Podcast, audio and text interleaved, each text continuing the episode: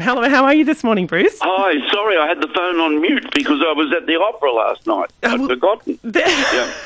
Sorry. That's all right. I thought I just figured you might be a very busy man and we might not actually get you on the program this morning. So thank you for making the time.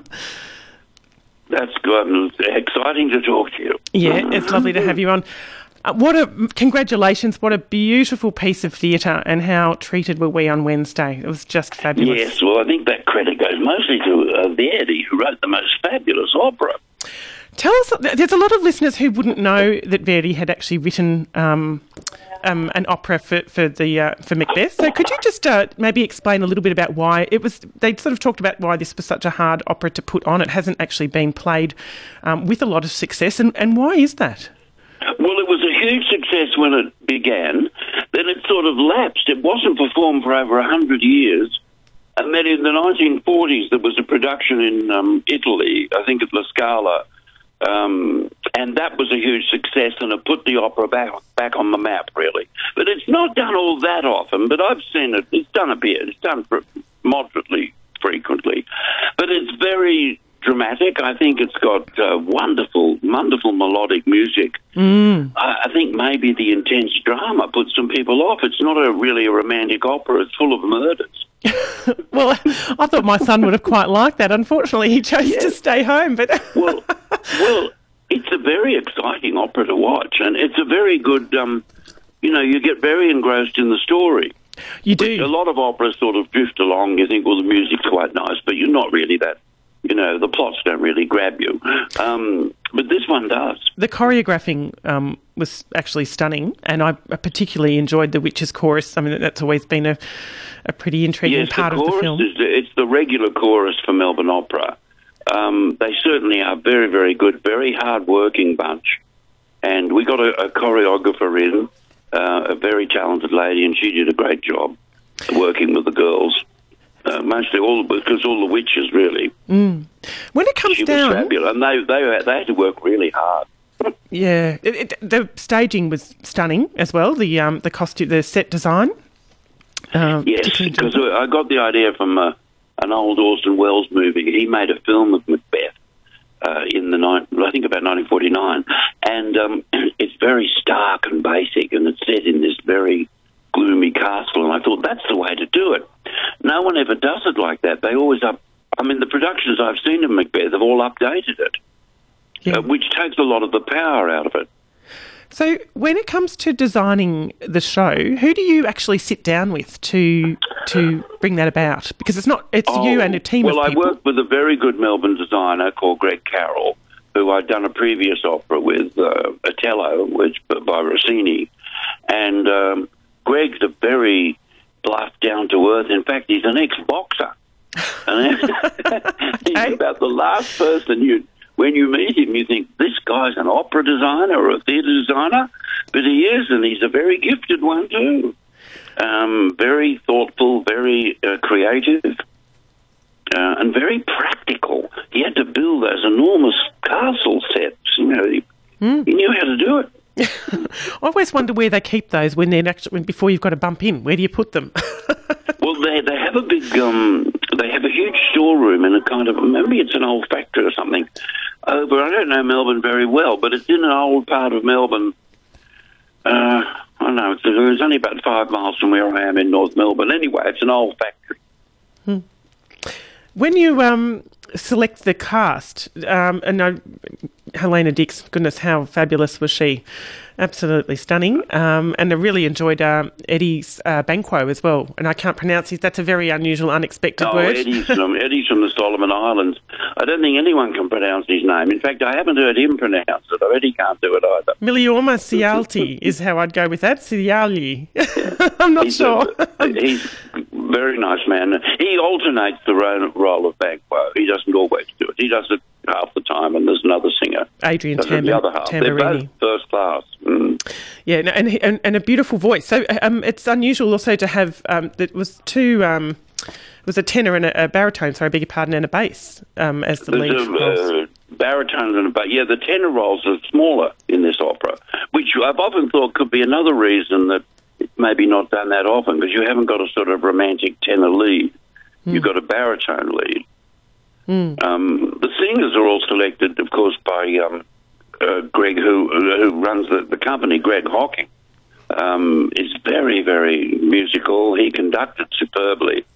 And he's the one who selected all the singers. It wasn't me. I mean, he told me these are the people for the roles, mm-hmm. and he's got. Um, he really does know. I thought the, I thought the casting was superb. Can you explain us to us a little bit about what the director's role actually does when you're in the theatre together? Because you've, I've looked at the profile of how busy you can be in a year, and I'm just wondering how you can possibly direct so many things in such a short space of time.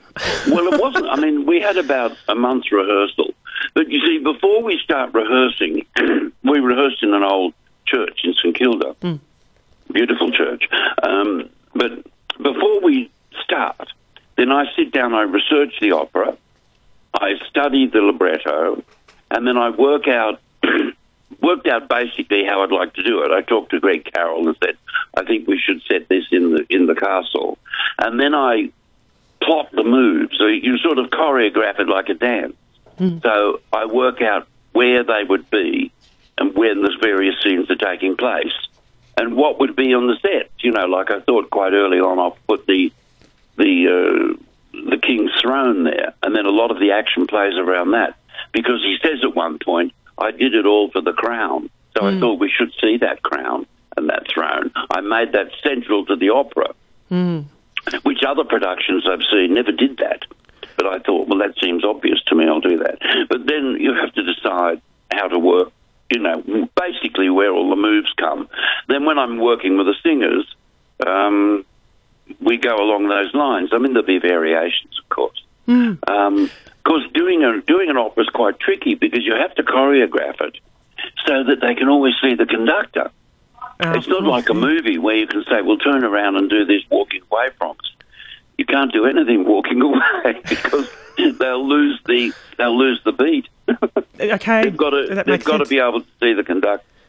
We were having a discussion about the old televisions that are up on the. Uh, I'm not quite yes, sure. The, the te- they have they have TV on the side, so if they do looking, if they are looking to the left or the right, they can see the beat on a on a television because the conductor's being filmed as he conducts. And and Greg Hunt, who's my sound producer, who was with me, actually said to me, apparently they don't use digital tele. He, he works in that area; that's his business. But he and he's a subscriber of the program. But he uh, um, he was telling me that the uh, digital screens aren't used because of the delay. Apparently, Does, apparently there's yes, some. Uh, that's it. I was told that too. That's evidently correct. If you use a digital screen, there's a slight delay before the image appears. So the the, the music will all go to pieces. That's not going to work for you, is it? they won't be coming in at the right time. They'll be late. Yep. So, yeah so they don't do it that way. Learn something new every day on this program, Bruce. yes, well, that was that was news to me when I found it out uh, when I first got down here to, to do this show. Yeah, and um, the other thing that I thought was quite interesting, I loved, and just to go back to your, um, you know, ideas, um, this the screen with the crown on the front and then the knife, sort of so simply and starkly um, sort of you know appearing with blood oh, on it was so clever during the overture. Yeah, mm, very striking and very strong. Yes, uh, we photographed those. My daughter, who's a, a, photographer professional, she came and did all that.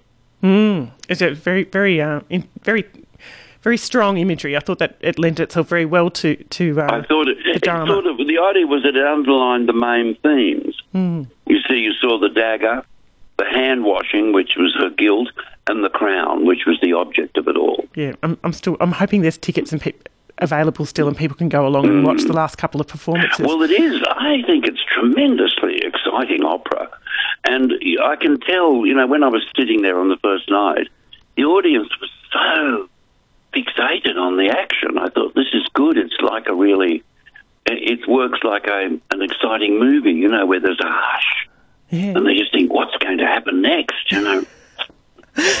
It was it was terrific. Um, a lot of not a, not a lot of movement between the king and and um, or between Macbeth and um, Lady Macbeth. Like they they were quite obviously. I imagine that's probably down to the difficulty of singing and and. No, well, it is. I mean, but the way that that Verdi wrote wrote it, I mean, those arias that are quite long. If you try to move them too much, in my opinion, the moves become rather they're irrelevant. Mm. Because I thought, well, what would they be doing during these? And I think basically they'd be talking to each other.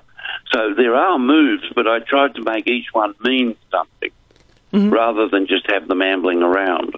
And, I- and I thought it was interesting. I was reading in the program, um, you said that Verdi um, had mentioned that he wanted the singers to serve the poet uh, more than the composer. So I perhaps wondered if that was why that had been done.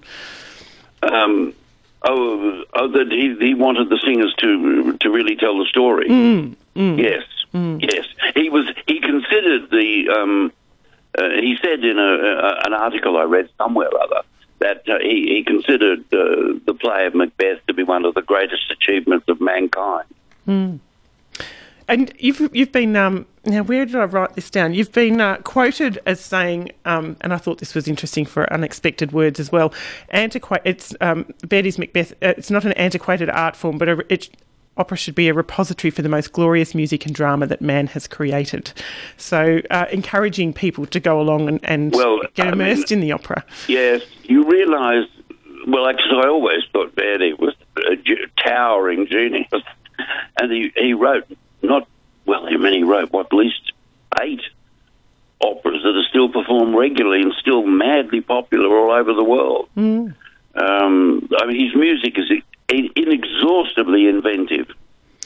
I mean, it goes, you know, from high drama to melodic sections to whimsy to oh, it covers a huge range of emotions with tremendous skill. I didn't expect the uh, the music to be quite so. I would have said uh, bouncy. It was melodic, definitely melodic, quite- the, tuba was in it and it was quite comical. Some of it was quite jaunty. Well, I love this idea of making the witches a gay bunch who are, I mean, a happy bunch. yeah, Who are sort of joy, having reveling in their evil. yeah, was They're loving it. Rubbing their hands together really- with glee. yes, I thought that's a really clever touch because it um it, it offsets the drama of what's actually happening to Macbeth and Lady Macbeth. Hmm. The, the witches, they're liking this. yeah, that that that, And, uh, that was very clever to bring thirty of them onto the stage as well. It really um really livened everything up, didn't it? It was a lovely contrast. Yes. So when it, when it comes to directing films and then perhaps comparing directing opera, what do you find as uh, sort of different, diff- main differences or things that you, you enjoy more? Or Well, I I love doing both. I mean, it's great, but it's not like one of my kids said to me once, "When are you going to get a real job?" hang on, they can't say that to you. Well, they Surely thought not. if you're doing films and um, operas and having such a good time, it can't really be work. Um, but it, it is very enjoyable. Mm. Uh, I like the challenge of doing opera or theatre where you have to make it work with the audience in a fixed position. You know, you can't do, you can't, uh, it's not a film. You can't cut closer. You can't move the camera. You can't slip in a close up of somebody. You can't slip in tracking shots or anything. You've got to make it work from a fixed position. And I enjoy doing that. I enjoy composing that big that big stage so that it looks uh, exciting. At what point in your career did you get involved in the opera? Was did that come first, or was it something? Was No, the first one I did was in 1986. Um, it came about by chance. I was in. I'd gone to Italy to see a production of Samuel Barber's opera Antony and Cleopatra, and it was at the Spoleto Festival. And I met Giancarlo Menotti, the Italian American composer. Um, who ran the festival, and he said, "Oh, you're that a film director?" Or someone was telling me about who likes opera, and I said, "Oh, yes, that's me." And then he said, "You've got to come here and direct an opera." And I said, "Oh, well, look, I'm not, I'm not musical. I can't even read music." He said, "I'm not asking you to conduct it." He said, "You're directing it." He said, "Directors can hardly ever read music." And I said, "Oh, okay." So that started it off. I did an opera for him the following year. Right. And and what kind of time frame are you usually sort of spending in preparation? for an opera. Hmm. Well, there's usually a month to six weeks rehearsal, but I would say I've probably worked at least three months solidly before that, so that I understand. I have a concept. I don't want to walk onto the rehearsal set and then say, um, uh, uh, you go over there. I don't want to do that. You So I, I work idea. it out so that I I have a good sense of what I'm trying to say with the opera. And what's uh, next on the uh, the busy schedule for you? I did hear you say you were heading back up to Sydney, but uh, is that for, that's for work then? Yes. What's well, I've up? got. There's a. I'm discussing. Well, of course, it's. uh, I've got some films in America. I'm supposed to do, but I can't go there because of the COVID thing at the moment. Mm-hmm. So they're on hold. There's a film in England that's also on hold. So I'm talking with um, some theatre companies here. I've got a couple of good plays that I might be doing. Oh, terrific! Yeah, and I suppose COVID's well, it's shut down many of the. Um, a, it was thrilling to be able to attend um, any kind of theatre and show at the moment. I think that's been fantastic to be able Yes, to attend. well, the theatres seem to be opening, so the and I think people want to go out. So, I mean, I went to see Aida last night, oh, and uh, and they were fabulous, and that was packed, and it was a great thrill. And I thought it's marvellous to sit here with a you know what fifteen hundred people having a great time. Um, I loved it. You know, people want to go to theatre. Yeah. Do you, have you had to? Um, can you? Can you? How does the? I guess the directing side of things. Excuse me. across across uh, in in the states, if you're meant, meant to be in America, um, how, how does, uh, people are doing all sorts of really creative things with online uh, work at the moment, which is partly how we came across. Uh, um, Robert McFarlane, actually, um, who was um, playing uh, the role of Malcolm. And hello, Robert. I know you'll be listening this morning, and congratulations on a fabulous um, performance on Wednesday night. Um, but is it possible to do any kind of direction from, you know, using our wonderful world of technology that we have? Well, you can do. Look, some there's a lot of American film companies, of course, are filming here because it's much safer. But there are films being done in America. There's no theatre, I don't think, at the moment. Still nothing. But there are films being done, but they're, they're being done with the most extraordinary restrictions. I mean, I get emails from American friends working on various productions have said, "Well, we're glad to be working, but it's absolute hell." A mm. cameraman friend of mine told me, he said, "I've got no nose left." He said they come and stick a thing up my nose to test me mm. for COVID every day. He said my nose is so sore. Gosh, And yeah, of course, they, they work in what they call bubbles. So you can, the scenes, the actors, you know, the people are restricted and, oh, it's terrible. You can't do, no love scenes, no kissing. no, No, it's uh, very difficult. it does. And I guess And it, the films I've got to do, the films I've signed to do there have both got big crowd scenes. And of course, at the moment, that's, that's out. I was going to say, how did that how did that affect the direction of this particular opera? Because that would have all been being worked on, you know, whilst all those restrictions were in place. Was that challenging? Sorry, uh, the, this opera. Mm. Oh, well, you couldn't do it in America at the moment. Oh, the, you couldn't do Verdi's Macbeth in, in America either. Well, you couldn't do no. I mean, there's. uh, I don't think there's any theatre going on there at all yet. It's probably going to start up fairly soon. Right, And there's nothing. The West End in London, I think, is still closed. Right. Oh, that's so depressing to think of, isn't it? Really? It's Yes, uh, have it all picked up soon. yeah, yeah. So, are you? uh, Do you have um, films in in the uh, wings as well? Is that something that you're looking forward to? Well, the, the two, yes, well, two films in America and one in England, but all of them really on hold. There's sort of emails and Zoom calls nearly every day with plans, but you know nothing concrete yet. That's going to start it off. Well, we have two more uh, performances left of uh, Macbeth before the, it, the season's finished, uh, and one of them is tomorrow at 3 pm. So people can uh, hop onto uh, Her Majesty's Theatre website, or they can go to Ticketek to, to purchase tickets there. And uh, there's also next Wednesday, I believe it is, is it the 20, That's right. 26th of May. Just check my dates are right. Yes, that's right. Wednesday, the 26th of May is the uh, final performance. Uh, and it, will you be attending again, or how do, do you actually attend all the performances? Of No, I don't. No, no. I will. Well, because I'm in. I've got meetings on a couple of projects and things in Melbourne. I will be here, so I will drop into both. Yes. Yeah, terrific. Well, thank you so much for joining us on the program today. It's really kind of you to give us your time. Very busy man. oh, it's very, very nice to talk to you. Lovely to have you on. All the very best with the rest of this season, and uh, yes, to whatever opera um, that you can get to. Um, just perhaps just quickly, uh, give it a plug for. Um, I know there's some students that are listening today um, to encourage them to go. Sorry, sorry. Say that. I missed that bit. I, I said I know that there will be some students that are listening today who'd be quite um in you know probably can't really imagine what it's uh, uh, about to go to the opera. They they tend to have. Well, look, it's just a. It's like a musical with better music. there you go. ah, terrific analogy. Very good indeed.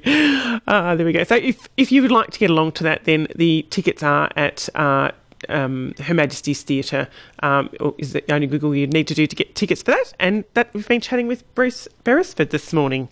Thank you so much for joining us, and uh, we'll move on.